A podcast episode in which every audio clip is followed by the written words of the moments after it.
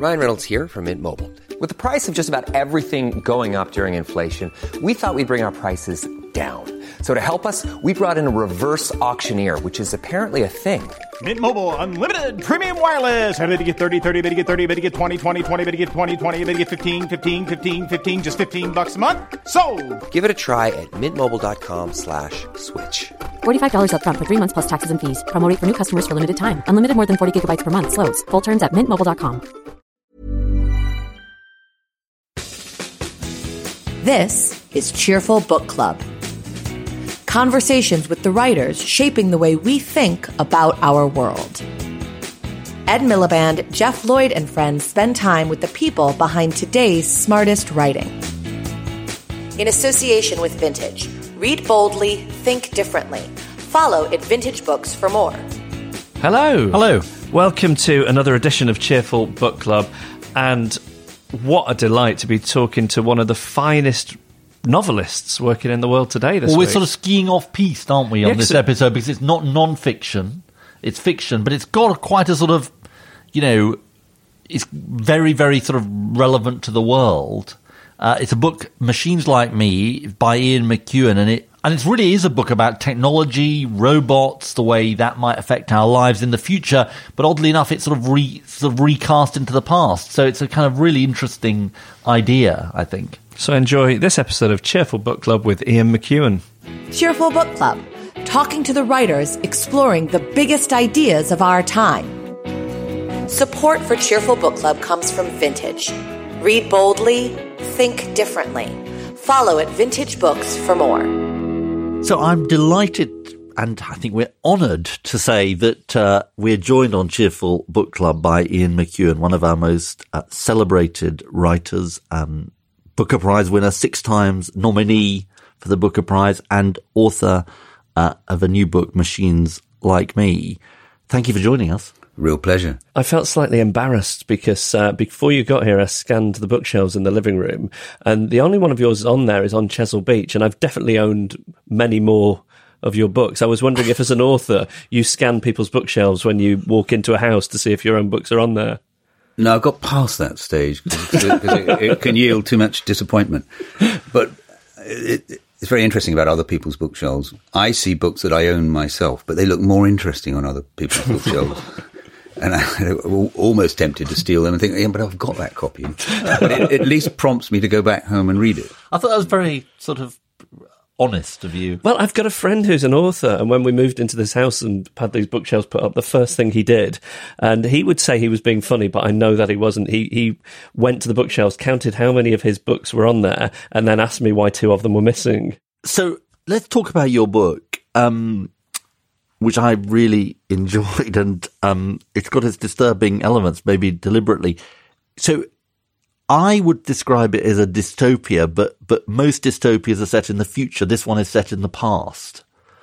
I don't really think of it as a dystopia. I mean, it's an examination of what it would be like to be in close contact with an artificial human who had all the plausible expressions of not only of intelligence, but of emotions too, and about whom both the narrator and I hope the reader is in a constant switchback of doubt as to whether this is a conscious being or not. And I suppose it's an old problem in philosophy. How do we know others are conscious? And we might, you know, for centuries ahead make artificial humans. We'll never know. They'll insist they feel pain or love, and we just have to take them at face value.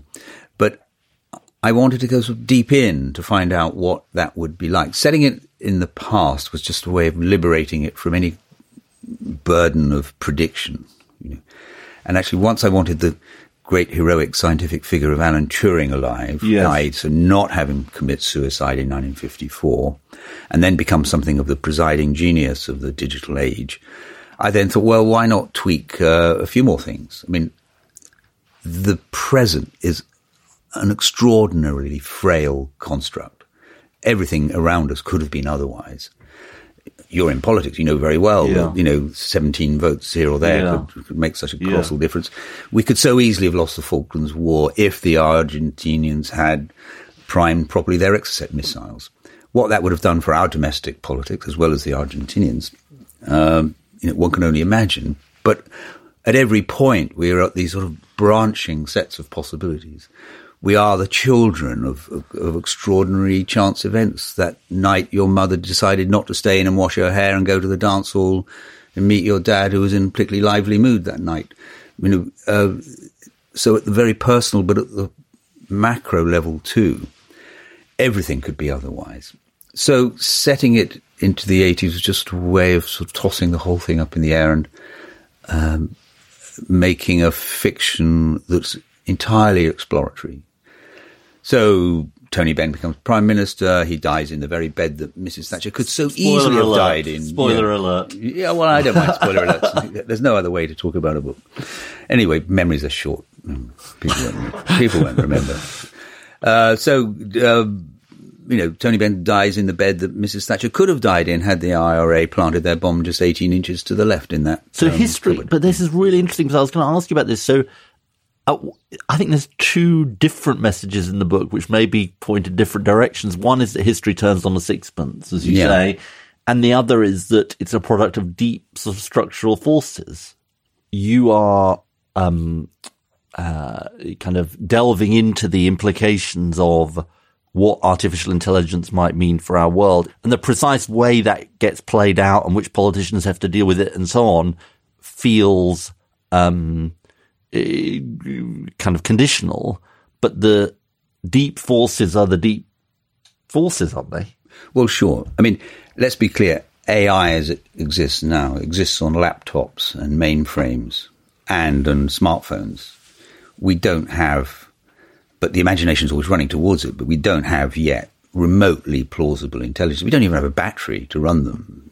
I mean, you go online and look at robots. They're all either sitting behind a desk because they don't have any legs and they're plugged in, or they're staggering around with 25-kilo battery packs.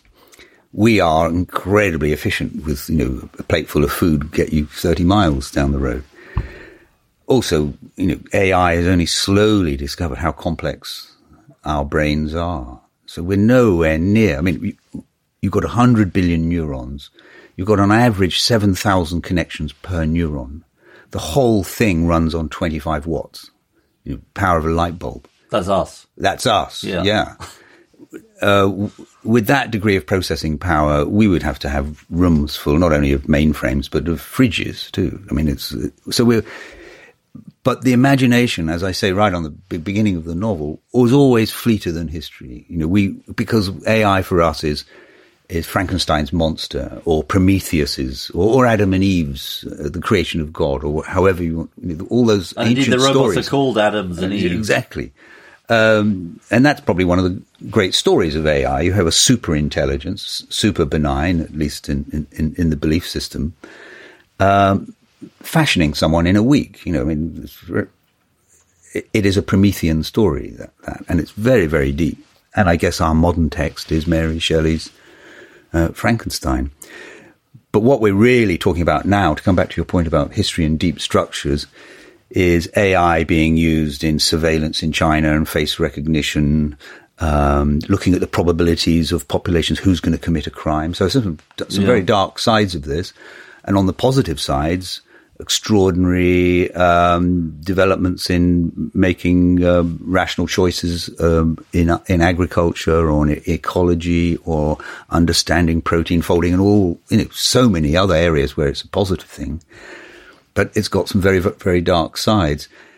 To write about it, it's irresistible just to make a human, an artificial human, rather than talk about a mainframe and then just discuss what it would be like to be sitting right up close. There was an Eliza program, I don't know if you remember it. It was a sort of voice thing of many years back. And it was used in therapy. And basically, it just had about 30 responses. It was used in psychotherapeutic situations. So you would say, Eliza, I feel really miserable. My mother used to beat me every day. And Eliza would say, uh-huh. And then you say, Eliza would say, tell me about it. Well, now I just can't concentrate, and I never become a parent because of the way I was treated as a child. And Eliza would say, how do you feel about that? So it was Rogerian analysis. But people reported and this is my point, at the end of that, they had some of the most significant conversations of their lives. I was going to say 30 responses sounds like about 25 more than some of the therapists I've had. Yeah, exactly. But we're so well disposed to anthropomorphise. So anyone whose car is broken down and gets out and gives it a good kick is already in an emotional relationship with a machine. So we're quite well disposed to take these on board even before they're any good. And so I sort of found myself, it's definite sort of tumult as you read the novel, but I ended up thinking, and I'm interested to know whether you would agree with this, that it's really basically a defense of the human being. Because it's, I mean, again, spoilers notwithstanding, it's about this sort of three-cornered relationship between Charlie, Miranda, and Adam the robot. And in the end, Adam's limitations are he can't really think and feel like a human, and the sort of trade-offs we make, the assessments we make about what's right, what's not right, don't just lend themselves to a computer. And it's sort of, people talk about this idea of the singularity, you know, the sort of robots matching the humans. It sort of made me think, well, the singularity ain't going to happen because at least in that sense. Well, I take a different view. Let's suppose all of us in this room, five of us, sat down and thought, what kind of moral precept do we want to give our artificial human? And we'd make it good and kind and consistent and so on. We're more likely then to come up with a consciousness that was better than any of us. Because we know perfectly well how to be good. We have all of our religions. We have all of our philosophies. We have a massive, fabulous atheistic tradition of moral speculation. But even though we know how to be good, we find it incredibly difficult to be good all the time. And we're often making special pleading. So this is not a spoiler, but the center of this novel is a moral dilemma about a woman who commits an act of revenge and deceives the court to punish someone. Yeah. Now, if I said to you, do you think it's right that people should lie to the court and lie to the police? You'd probably say, no, it's not right. So Adam simply says, she must go to prison. We cut her lots of slack because the narrator... But that's my point. But you can't cut people slack like that. So do you believe in the rule of law or not? Is it right to lie through your teeth to send an innocent man to prison? Innocent as charged. Adam simply happens to be, Ed, morally superior to you. That's my point. That is you don't really believe that. I do. I think that if you lie to the court, Miranda should go to prison. But basically, you know, again, I'm slightly careful about this. But a friend of Miranda's has a heinous crime committed against her, right? Miranda, for which the perpetrator, there are no consequences for the perpetrator. Yes. Miranda basically sort of sets up the perpetrator and gets the perpetrator sort of sent down. I'm totally on her side. So, I go, no way should she have had a custodial sentence. I can't tell you how delighted I am to hear you say this, because I really wanted to split people not only among themselves but between themselves. You can't really say that you think a society based on revenge is superior to the rule of law. Surely not. So what are you opening up when you say Miranda lying to the court, lying to the police, systematically lying about what happened one evening is better than actually a rule-bound society? And Adam simply says, look, I know that you love her. I love her too. But she has to expiate this crime. And if she thought the cost of this was worth it, then 12 months in jail is part of the cost that she must pay. So you think it's right she goes to jail? No, I think it's right for me to put this question to you. Right. Maybe I'm just sort of too much. Maybe I was too taken in. I'm now sort of wondering. I am very interested in your response. I was totally taken in. I thought, no way. I was furious that she got sent to jail. Oh, come on. It was an open prison in Suffolk. Come on. Only for half of the time. Yeah, there was Holloway. Just up the road. Well, I mean, I'm totally. I mean, this is like not so much spoiler alert as sort of spoiler trampling. I mean, a spoiler emergency. But I mean, you know. No, it's fine, because this is what one wants to discuss. It's perfectly possible, I'm saying, that we... By what principle do we cut ourselves or the ones we love special slack against a rule that we would generally endorse? You know, you would generally ascribe to the view, I'm sure, that people who lie to the police and the courts... Yeah, my wife is a High Court judge, so she's going to be like, I think she's going to be like really going pale as she listens to this. Okay, so I feel completely befuddled now because I'm sort of... I kind of think... I felt it was an open and shut case. She shouldn't have gone to jail. And now you're sort of making me wonder... this is the service I would like to perform as a novelist. I mean, in other words, of course, I've loaded this up, not only by going to jail is she punished, but, of course, it threatens the adoption of a very disadvantaged little boy. So I've stacked the cards as much as I could in order to question the extent of our own moral consistency. And the Mary Shelley model is... You make a machine, it turns into a murderer, and we have to destroy it. And that's become our kind of myth of threatening technology. But what if it's the other way around, that we are the defective ones? That's being human. We are, exactly. Being human is actually lists and lists of cognitive defects. I don't know if you know Danny Kahneman, thinking fast and slow. Endless, confirmation biases and all the rest.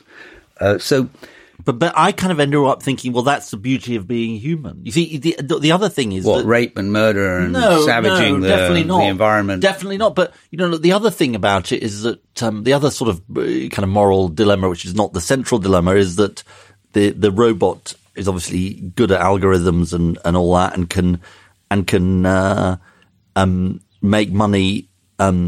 For Charlie, the central character on the stock market.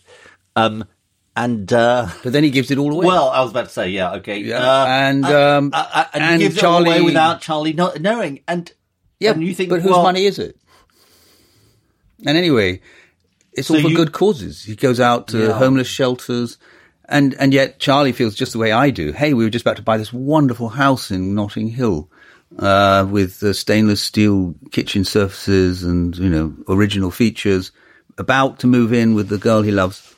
And Adam has gone and blown the 150,000 on poor people and people living in shelters. You see, maybe what you're saying is the sort of that the robot is the kind of decisions you'd make behind the sort of Rawls's veil of ignorance. In a way, you sort of if you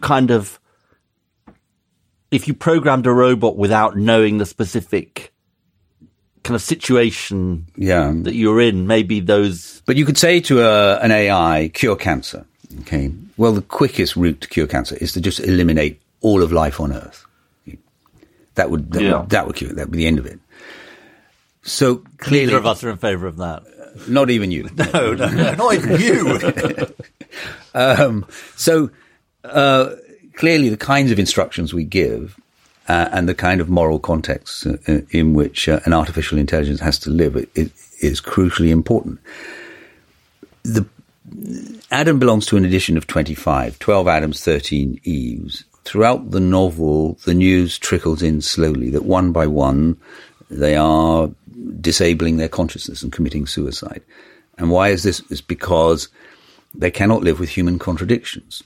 We extol the beauty of the natural world, and yet, we're running up into a species extinction. We honour the beauty and innocence of children, and they're dying in wars in the Middle East, etc., etc. We love the planet that we're polluting. We build weapons, even though they know that could be our total destruction.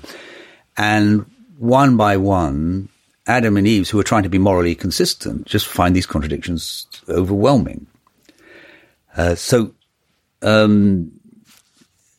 question then becomes, how do we, a very imperfect creature, what kind of creatures are we going to devise? If we make them better than ourselves, we run into the problem that you and I have just had within that conversation.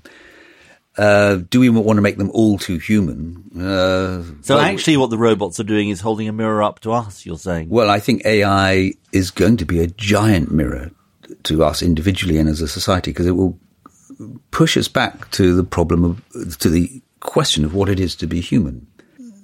What do we share with a creature that can process information just as well as we can, and yet is made of, let's say, silicon and other things other than us? Perhaps, fundamentally we're the same. Perhaps it's just irrelevant that biology is in the way and that we have wet cells and they have dry cells. We might have to discover that actually we're all out of stardust, as it were, and we share a common subordination to the rules of physics. And one of the great processes of science now is to merge biology with chemistry and physics. And at that point, we might find that actually there's no difference fundamentally between us and Adam. And we have to start granting Adam rights and responsibilities and let him serve on juries and even marrying one. So you're quite keen on the robots. I mean, that's really interesting. They're your sort of heroes is too strong a word, but they're your good guys. No, I don't buy that, because I also see the dark side of this. I mean, already we have had a tragic confrontation with AI in the Boeing 737 MAX 8. Now, the airlines don't like to tell you that this is an autonomous vehicle, but that's what it was. So you have a situation in which the brain of these two aircraft decide that the plane is stalling. Nothing the pilot can do to say to the brain, look, it isn't stalling. I've looked out the window. We're not stalling. We're right in the world of 2001 Space Odyssey and HAL, trying to convince HAL not to explode. So we're now... in this last 10 years, it's been a golden age suddenly of AI, and Siri and Alexa and all kinds of other little devices are coming into our lives, and we're going to have to start. Do you have those devices? Just a matter of interest, do you use those devices? I've unplugged Alexa, Echo. It keeps butting into our conversations. This stuff is moving in on us. Nature published a big piece about 6 months ago now, a huge sample, 1.5 million people across three areas of the planet, United States and Europe, South America and China. And it was for the benefit of thinking about autonomous vehicles that are about to start filling our streets. In an emergency, you've got half a second to decide whether to swerve to your right, assuming you're driving on the left, into the path of a truck and kill yourself, or take out some humans on the pavement. Yeah. What do you do?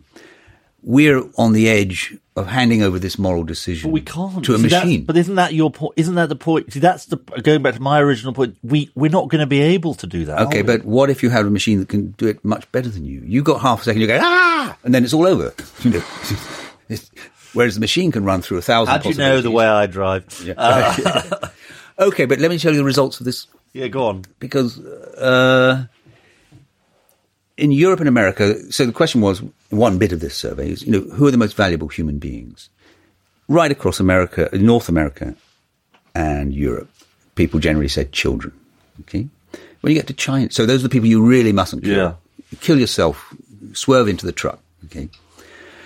In China, they said, the most valuable people are old people. I'm coming round to this view, by the way. Because you've got to respect the elders. Yeah. Children, don't worry about children. Actually, what we know about China now, they don't seem to worry about people who aren't in the government or in the party. Yeah. But anyway, so we car manufacturers maybe will have to tweak their models for China.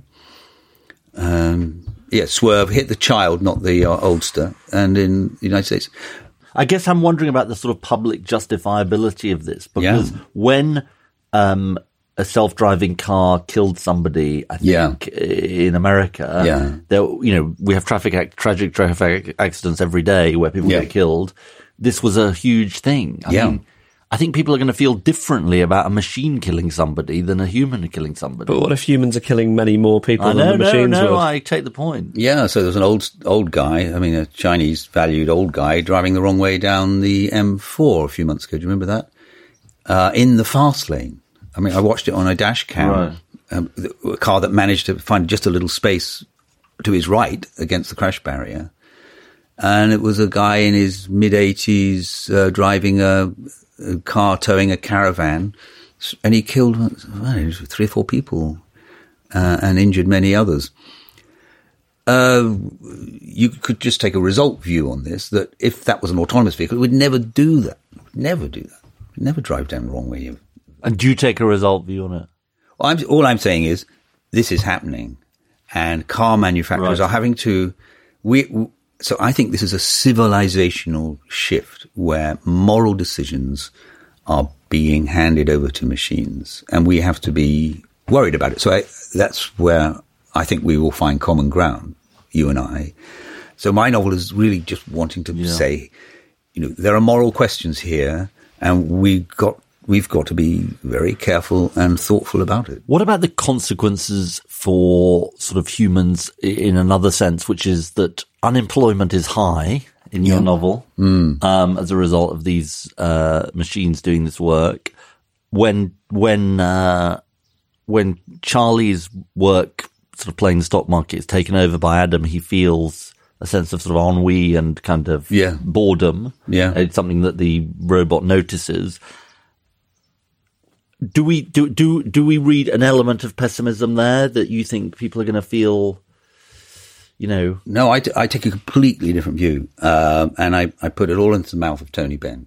So when he says in a speech in Trafalgar Square, it's not jobs we got to defend, it's workers. Yeah. So he argues, as quite a few... that robots must pay taxes, which is really a way of saying... the owners of robots should pay taxes. And then we'll face the dilemma that faced the British aristocracy for centuries, how to spend the time doing absolutely nothing. Which would be quite nice. And you're in favour of that. I would be very good at that. And they had no problem at all. Hunting, shooting, fishing, playing the harpsichord, sending each other letters, falling in and out of love. So we could, So that's a positive, that's an upbeat view. I think we shouldn't be frightened of it. I think actually defining yourself by the work you do is something that many people could be liberated from. But it means a really significant universal wage, and it really means, of course, starting to unpick corporate culture and all the rest, and have all these machines working for all of us. I mean, so, whether you want to spend your life cage fighting or trout fishing or reading novels or whatever, or making podcasts. Definitely. We could make more of them. Yeah. The world is socially so rich in human possibilities that if people had enough to live on, then I think we could really start to... And it would be a very, very slow shift. And it would probably mean that we'd be one day looking at a 30-hour week and then a 15-hour week. And totally. And there are some bits that I doubt machines can ever do, and which is probably caring. I mean, proper, caring for the old, for example, might be some of the last to go or never to go. Could there be a robot MP for Doncaster North? Well, a robot MP... Watch it, you. I wrote a short story about, written from the point of view of sort of 300 years hence, in which... it suddenly became... So you go to, a Booker banquet and you're sitting next to a publisher. There comes a point where it's very rude to say, are you real? It's just non-PC. Because once you've accepted that this is a consciousness and it's an absolutely charming guy who's running a really interesting list of fiction, poetry, whatever, to say, are you real, is rather like saying, I hear you've had a colostomy, It's sort of physically intrusive because, it's a perfectly conscious entity. Some people will be real and some people won't, you mean? Yeah, and you won't know. And you won't know whether the last Prime Minister was real or not, or whether the person who won the Wimbledon last year was a robot or not.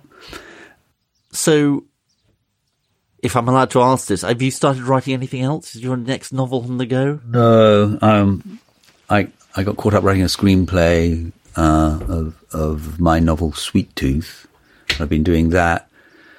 And then I've just been on book tour. It's very hard when you've got to be by a luggage carousel in 3 days' time to sort of really think of anything in a sustained way. And I've just been on tour in the States and And it's fun, actually, to have these kinds of conversations. Yeah. I mean, it's really enjoyable. And doing it in a room full with 1,000 people. You know. And it's like you've become kind of, you've got very steeped in it, haven't you? Yeah, I get very steeped in these things. But fundamentally, Ed, I'm a kind of dilettante. I mean, at some point, I'll move on to something else.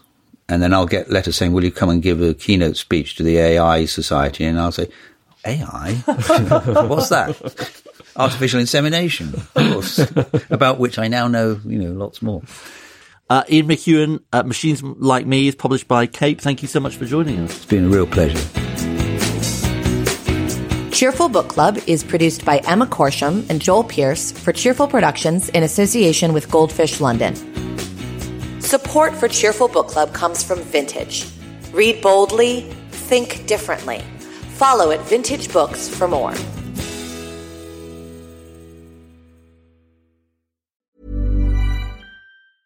It's that time of the year. Your vacation is coming up. You can already hear the beach waves, feel the warm breeze, relax, and think about work. You really, really want it all to work out while you're away. Monday.com gives you and the team that peace of mind. When all work is on one platform and everyone's in sync, things just flow. Wherever you are, tap the banner to go to Monday.com. When you make decisions for your company, you look for the no-brainers. If you have a lot of mailing to do, Stamps.com is the ultimate no-brainer. Use the Stamps.com mobile app to mail everything you need to keep your business running with up to 89% off USPS and UPS. Make the same no-brainer decision as over 1 million other businesses with Stamps.com. Use code PROGRAM for a special offer. That's Stamps.com, code PROGRAM.